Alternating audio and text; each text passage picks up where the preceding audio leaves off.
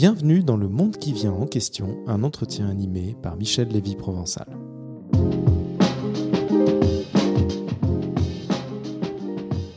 Nous vivons un moment unique de l'histoire où trois phénomènes simultanés se présentent. La révolution technologique, une mutation sociale soudaine et profonde, et enfin une modification majeure de notre environnement.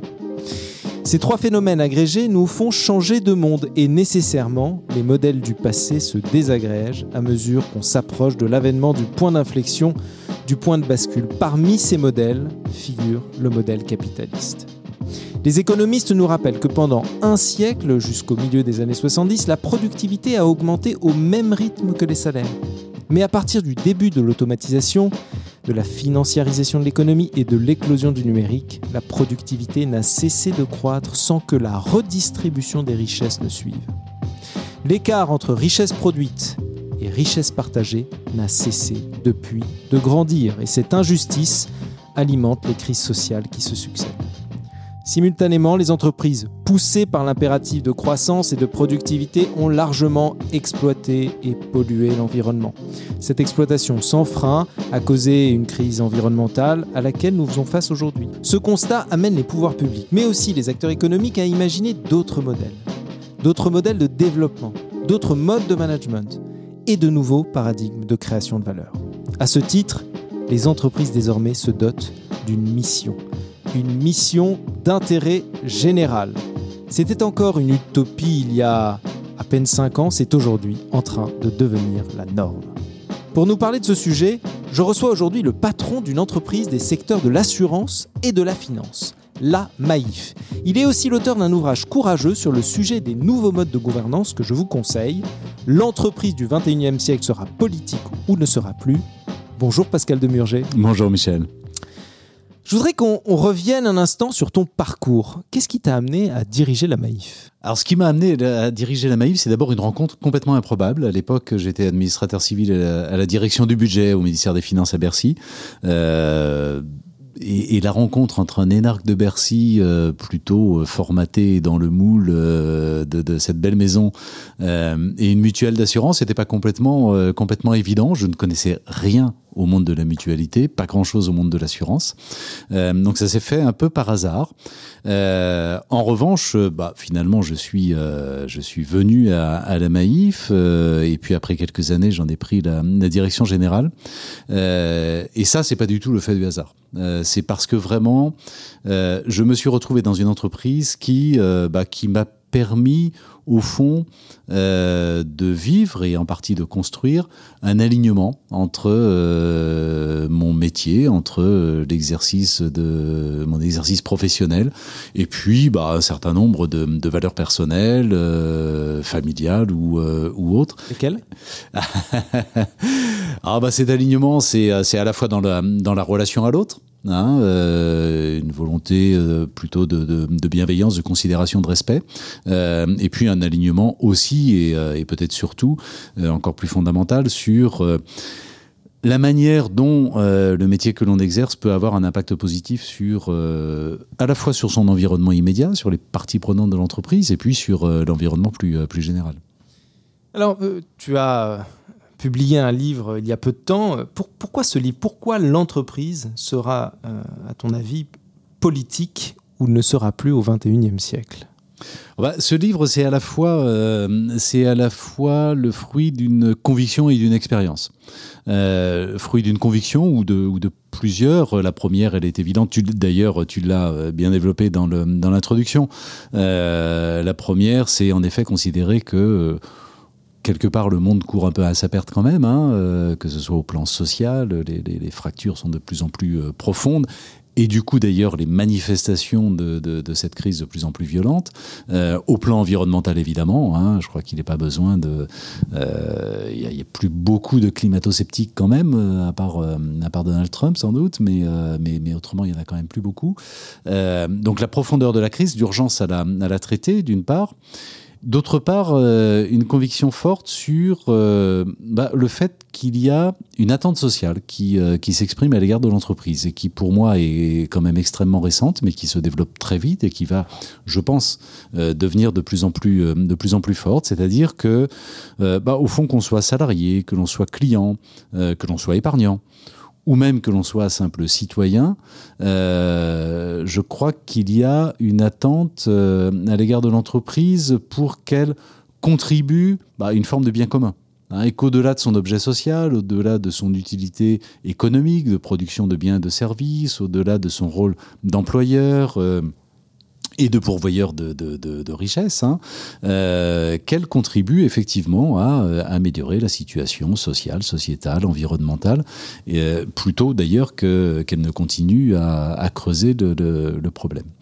Euh, et donc évidemment, si cette attente sociale effectivement se, confirme, hein, monte de plus en plus, je crois qu'il serait très hasardeux pour les entreprises de ne pas la considérer euh, et de ne pas l'intégrer dans euh, leur stratégie demain et même, euh, et même dans leur activité de, de tous les jours. Et puis le fruit d'une expérience, cette expérience est celle à la tête de la Maïf depuis, depuis une dizaine d'années maintenant. Et cette expérience, elle me dit que, contrairement d'ailleurs à ce que j'aurais pu imaginer il y a, dix ans, elle me dit qu'en fait, cet engagement de l'entreprise, pour son environnement, loin d'être exclusivement une contrainte supplémentaire euh, qu'on lui imposerait, peut être au contraire une source de performance. Une source de performance aujourd'hui d'ailleurs, et une source de pérennité demain, euh, notamment face à une concurrence notamment des GAFA ou, ou des géants du numérique qui sera de plus en plus forte.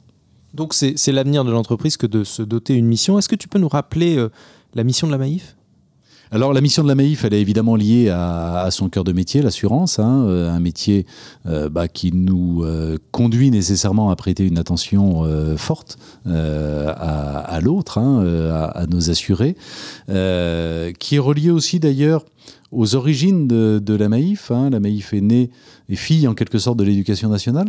Hein, et, euh, et, enseigner, euh, bah, c'est bien aussi porter attention euh, à, l'enfant et, à l'adulte qu'il va, qu'il va devenir. Et c'est autour de cette notion d'attention que l'on a construit le texte de notre raison d'être ou de notre mission, en disant que bah, nous étions convaincus que seule une attention sincère portée à la fois d'ailleurs à l'autre et au monde, euh, peut être euh, la source euh, durable d'un mieux commun finalement. Une intention sincère. Alors comment, comment, ça se traduit concrètement au quotidien et sur le terrain, cette, cette intention sincère à l'autre et au monde? Alors ça se traduit de, de, de, de, mille manières, je vais dire, hein, parce qu'on essaye de le traduire pas seulement à côté de notre activité par euh, des actions à travers des fondations, euh, des partenariats, du mécénat ou que sais-je. Mais on essaie de le traduire vraiment dans l'activité quotidienne de, cœur de l'entreprise. Au cœur du métier. Euh, ça se traduit euh, bah, par exemple l'attention portée au monde et portée à l'environnement. Dans le fait, par exemple, on est d'abord assureur euh, automobile.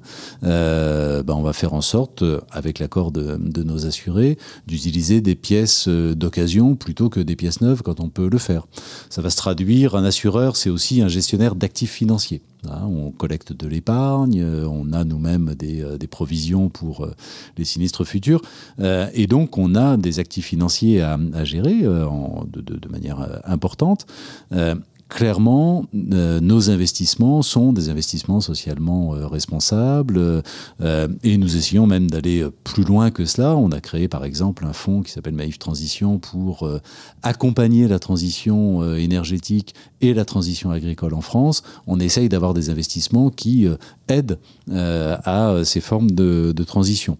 un assureur, c'est bien sûr une entreprise qui collecte et qui gère beaucoup de données personnelles. Hein, euh, et ça, sur ce sujet euh, des données, euh, là aussi, on a pris des engagements extrêmement, extrêmement forts. Évidemment, de non-commercialisation de, nos données, de respect euh, bah, du fait que les données personnelles doivent rester personnelles, tout simplement, hein, et, qu'on n'a pas vocation euh, euh, à, les divulguer à, qui que ce soit, à en faire un, usage raisonné et évidemment conscient de la part de, de l'assuré, etc. ça se traduit aussi, d'ailleurs, en dehors de notre métier, dans euh, le fait même que euh, l'entreprise en tant que telle, indépendamment du fait que nous soyons assureurs, bah, on essaye de se comporter euh, le mieux possible au bénéfice de la communauté. Euh, tous nos 7500 salariés sont euh, en France. On n'a pas de plateau téléphonique au Maroc, euh, d'équipe de développement en Inde ou de plateau de gestion à Madagascar. tous nos salariés sont, sont en France avec un traitement social, je crois, satisfaisant. Hein. Le salaire minimum, pour te donner une idée, le salaire minimum à la Maïf est de 500 euros supérieur au SMIC. Euh, nous payons la totalité de nos impôts en France, euh, ce, qui, semble banal, mais qui ne l'est pas tant que ça, hein, dans un pays où, euh, évidemment, on cherche quand même l'optimisation fiscale, quand ça n'est pas plus, de manière assez, assez généralisée. Alors, ce, qui, ce qui est intéressant dans, dans, le discours que tu portes et dans le livre, c'est que avoir une mission en tant qu'entreprise, ça n'est pas une obligation morale, c'est aussi une manière de créer plus de performance. Euh, comment est-ce que on crée de la performance en étant éthique, en ayant une mission? Est-ce que tu peux nous donner des exemples concrets de cette performance? Comment est-ce que tu la mesures, cette performance? Moi, je pense que, le, je pense que la, la règle, c'est vraiment de chercher en permanence, et c'est possible, à aligner les intérêts, et notamment les intérêts de long terme de l'entreprise, parce que le rôle d'un dirigeant, c'est d'abord de faire en sorte que son entreprise soit euh, performante et donc pérenne. Euh, c'est d'aligner les intérêts de long terme de l'entreprise sur les intérêts à la fois de ses parties prenantes et puis euh, de l'environnement de, manière plus large. Quelques illustrations très, très concrètes. Première partie prenante, les collaborateurs de l'entreprise. Hein, moi, je crois beaucoup, et, de manière empirique et expérimentale, je crois beaucoup que bah, si on essaye d'avoir un management plus favorable à l'épanouissement des collaborateurs. Si on crée les conditions culturelle, euh, organisationnelle, managériale, euh, pour que euh, le collaborateur s'épanouisse dans son travail, parce qu'il y trouve du sens, parce qu'il il dispose de plus de liberté, de plus de marge de manœuvre, parce qu'il est plus considéré, parce qu'on écoute ce qu'il dit, parce qu'il il évolue dans un champ de relations qui sont bienveillantes, etc. Bah, qu'est-ce que l'on obtient? On obtient bien sûr plus d'épanouissement, mais on obtient aussi beaucoup plus de motivation beaucoup plus d'engagement, beaucoup plus de capacité à proposer des innovations. Euh, on obtient une meilleure relation client, ça devient des ambassadeurs extraordinaires de, de la marque. Et donc, ça sert aussi les intérêts de. Et ce, sont des effets qui ont été mesurés? Et ce sont des effets qui ont été mesurés par des choses aussi simples qu'une euh, baisse très substantielle de l'absentéisme, 20% euh, de baisse de l'absentéisme en, en 4 ans, euh, que l'on mesure de manière assez tangible par toutes les enquêtes internes ou externes d'ailleurs que l'on peut faire auprès du, du, corps social de, de l'entreprise. Et puis, ce sont des effets qu'on mesure, alors de manière moins quantitative, mais presque quotidiennement, quand euh, il y a quelques jours encore, euh, je croise dans un couloir euh, une, salariée que je ne connaissais pas. et qui m'interrompt et qui me dit oh, Monsieur Demerger, excusez-moi de, vous arrêter, mais je voulais simplement vous dire je devrais aller à la, retraite depuis à la retraite depuis déjà plus d'un an mais j'ai tenu à continuer pour voir, euh, pour voir ça parce que tellement cette aventure collective est formidable. Donc, euh, donc oui, ça se mesure. Euh, ça se mesure par une espèce de fierté collective, d'enthousiasme, d'envie qui, qui, sont, qui sont belles à voir par ailleurs hein, et qui sont extrêmement, qui vont dans le sens de, la performance, bien sûr. C'est vrai pour les salariés, c'est vrai pour les clients. Hein. quand on est assureur, bah, on, on peut euh, et, c'est même tentant d'une certaine manière, maltraiter ses clients. Euh, vendre des contrats inutiles, mal indemniser un sinistre lorsqu'il survient. Et puis on peut aussi faire le contraire passer plus de temps avec son assuré, délivrer un conseil qui soit désintéressé et qui soit objectivement favorable aux, intérêts de, de son assuré. on peut essayer d'indemniser le mieux possible, le plus justement possible, rendre le meilleur service possible. Alors tout ça coûte énormément d'argent. et en quoi ça génère de la performance? En quoi ça génère de la performance? Parce que derrière, euh, si vous faites tout ça, vous engendrez un taux de satisfaction chez les clients qui est euh, extraordinairement élevé, et donc un taux de fidélité euh, qui est incroyablement élevé. on, a calculé en interne que si on avait le même turnover de nos clients que simplement la moyenne du marché. Hein, je dis bien la moyenne du marché, je ne parle même pas des, euh, extrêmes, plutôt que euh, la, fidélité que l'on constate euh, chez nous hein, et qui est unique sur le, sur le marché. On dépenserait par an à minima 100 millions d'euros supplémentaires en coût d'acquisition de nouveaux clients. C'est une dépense stupide quand on peut faire autrement. Et ça veut dire qu'on peut nourrir finalement un cercle vertueux dans lequel ces euh, économies gigantesques que l'on réalise, on les réinvestit dans la qualité de, de la relation avec euh, nos sociétaires, dans la qualité de l'indemnisation.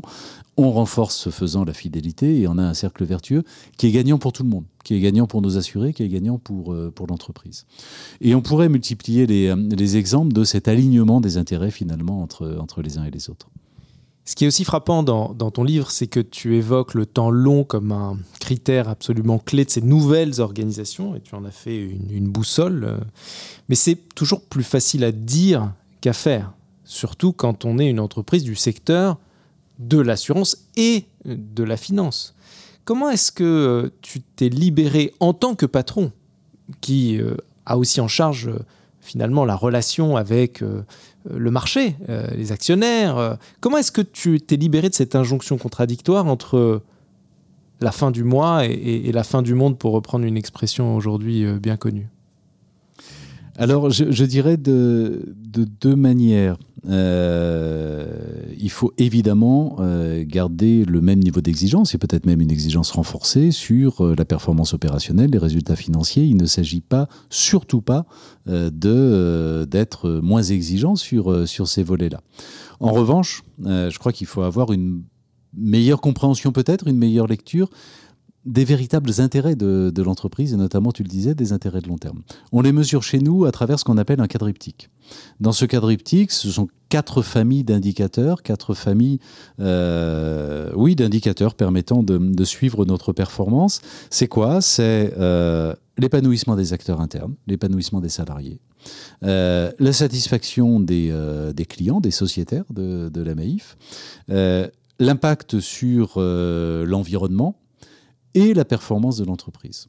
Et seulement la performance de l'entreprise, parce qu'en réalité, les trois autres familles d'indicateurs nourrissent cette, cette performance. Déjà, si on se donne cette vision un peu globale, bah, on élargit quand même le, le, spectre et, euh, et, on a une vision qui est quand même euh, un peu plus, un peu plus fine et je crois un peu plus, euh, un peu plus pertinente et qui est plus représentative en tout cas des intérêts de, de long terme. Et puis derrière, et ça c'est euh, vraiment une exigence très forte, il faut être capable en permanence de démontrer que plus d'épanouissement pour le collaborateur, plus de satisfaction pour le client, plus d'impact sur l'environnement, nourrit la performance financière de l'entreprise. Et donc, il faut mettre en place des mesures euh, extrêmement précises de euh, cette relation, de cette corrélation entre euh, les uns et, les autres, et, et, même être capable de modéliser cela. Hein, comme par exemple l'exemple que je te citais sur la fidélité des clients, bah, c'en est une bonne illustration. Alors si on se projette dans 10 ans, et que euh, on voit évoluer progressivement euh, les modes de gouvernance, les business models euh, dans le secteur de l'assurance. Comment est-ce que tu décrirais ton métier en 2030 À quoi consistera d'être un assureur en 2030 c'est difficile comme question parce qu'on est vraiment à la veille de ruptures qui vont être, euh, qui vont être extraordinairement fortes. Euh, pour moi, il y a deux ruptures à, venir et qui vont impacter de manière considérable notre secteur et beaucoup d'autres secteurs. La première, c'est évidemment la rupture digitale, on l'a tous à l'esprit. Euh, et cette rupture digitale, elle va se traduire de plein de façons hein, dans, le, dans le secteur de, l'assurance. Bah, à l'extrême, déjà, il y a un sujet sur qu'assurerons-nous à un horizon 2030 ou, a fortiori 2050, à l'heure où les véhicules seront autonomes, on assurera vraisemblablement plus la responsabilité du conducteur s'il n'y en a plus. et d'ailleurs, euh, assurera-t-on euh, les conséquences d'accidents alors qu'ils seront infiniment moins nombreux qu'aujourd'hui euh, À l'inverse, il y a d'autres risques qui vont apparaître et qui vont prendre de l'importance. Hein. Le, cyber-risque, c'est évidemment quelque chose d'important. Donc déjà sur la matière assurable, hein, ce que les assureurs appellent la matière assurable, il va y avoir des évolutions gigantesques. Dans la manière dont on exerce le métier. Par exemple, hein, la montée en puissance de, la data, des données, euh, modifie assez radicalement l'exercice du métier, avec euh, la capacité demain, euh, et déjà ça commence aujourd'hui, bah, au fond d'avoir une prédictibilité sur la probabilité pour tel individu d'avoir un sinistre plutôt, que, plutôt que pour tel autre individu qui remet en cause, bah, au fond, les règles de mutualisation du risque, hein, et, donc le cœur même de, l'assurance. Euh, et puis des transformations profondes du fonctionnement du marché, avec d'abord de nouveaux acteurs. Euh, tout le monde regarde, avec raison je pense, du côté des GAFA ou des BATX chinois d'ailleurs, hein, et demain Amazon, Google, Alibaba ou d'autres, euh, vraisemblablement feront de l'assurance avec leur puissance commerciale, avec leur puissance de collecte et de traitement des datas, euh, avec leur puissance financière, ils peuvent évidemment conquérir euh, le, marché euh, de, manière assez, assez rapide. et puis comme changement également, vraisemblablement, un risque d'intermédiation, c'est-à-dire de positionnement de nouveaux acteurs entre l'assureur et le consommateur final, par exemple un constructeur automobile qui lui-même d'ailleurs captera énormément de données euh, de, conduite, hein, euh, bah, peut devenir euh, assureur à son tour. Donc des bouleversements gigantesques avec la révolution digitale. Une autre rupture qui est à mon avis, bah, celle dont je, parlais au début, hein, c'est-à-dire des ruptures plus culturelles, plus comportementales, et avec une attente à la fois des salariés et des clients, une exigence accrue à l'égard de, à l'égard de l'entreprise, qui, je pense, obligeront l'entreprise à repenser euh, à repenser son business model même en réalité. Hein. Euh, et je pense que ça, c'est une, euh, une évolution qui sera peut-être plus progressive, mais qui ne sera pas moins profonde que, que la rupture digitale. et donc face à ça, pour moi, il y a deux natures de réponse. D'abord une réponse sur, évidemment, une agilité, une rapidité, euh, une capacité d'innovation qui doivent être euh, parfaites hein, et, renforcées. Il faut être hyper innovant, il faut être à la pointe de, son secteur en permanence, et notamment euh, sur les sujets digitaux. Et puis la deuxième réponse, c'est essayer de cultiver une forme de singularité précisément par l'engagement de, l'entreprise. Hein, pour ce qui nous concerne, l'assureur militant, ça veut bien dire, ça veut bien dire quelque chose, une représentation sincère de notre rôle euh, dans, la société, qui, je crois, peut aussi demain faire la différence parce que ça, nourrit la marque. Pour finir, euh, as-tu en mémoire un, livre ou un film de science-fiction qui t'aurait inspiré, particulièrement inspiré, par exemple, qui t'aurait permis à, te forger cette vision du futur de ton métier? Est-ce qu'il y a un livre, un, film particulier que tu veux évoquer? Alors, en mémoire, il y a un livre qui, euh, me vient en mémoire immédiatement parce que euh, je l'ai terminé ce week-end, donc euh, c'est tout frais. C'est Transparence de Marc Duguin, où bah voilà, on est projeté hein, dans un monde 2060, je crois, peu importe, à la fois avec cette révolution des, des data, hein, avec une connaissance totale en réalité hein, du comportement et même des modes de fonctionnement et de pensée des, euh, des Une société pas panoptique euh, où tout est visible, tout est transparent. Complètement, complètement. Euh, où on a même un avant-goût du transhumanisme et, et, de la mort de la mort, hein, comme dirait Laurent Alexandre. donc, donc voilà, livre de science-fiction récent et, et, qui malgré tout touche, touche, du doigt quand même des conséquences finalement peut-être prévisible. Hein, de, Pour un assureur, la mort de la mort, c'est une bonne nouvelle ou une mauvaise nouvelle? Il faut fidéliser ses clients dans ces cas-là. Euh, voilà pour un, pour un livre. Écoute, un, film, alors ça va, la réponse va te, va te surprendre parce que je pense pas que personne ne l'ait jamais considéré comme étant un film de science-fiction. Et pourtant, d'une certaine manière, c'en est un.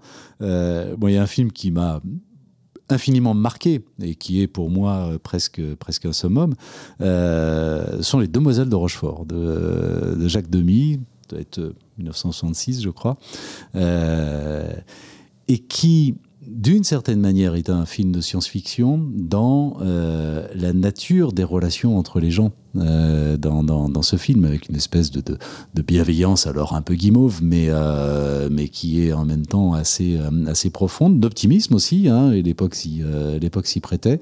et finalement, rétrospectivement, bah, aujourd'hui, c'est presque, c'est presque un peu de la science-fiction, ça. Merci Pascal. Merci à toi.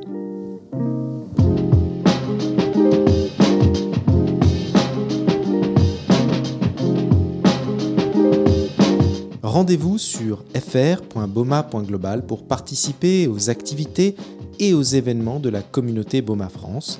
Et pour continuer à découvrir les révolutions à venir, je vous invite à lire l'ouvrage Le monde qui vient en 33 questions, en librairie ou en ligne, à partir du 21 août 2019. N'oubliez pas de vous abonner, de partager et de noter ce podcast. À très bientôt.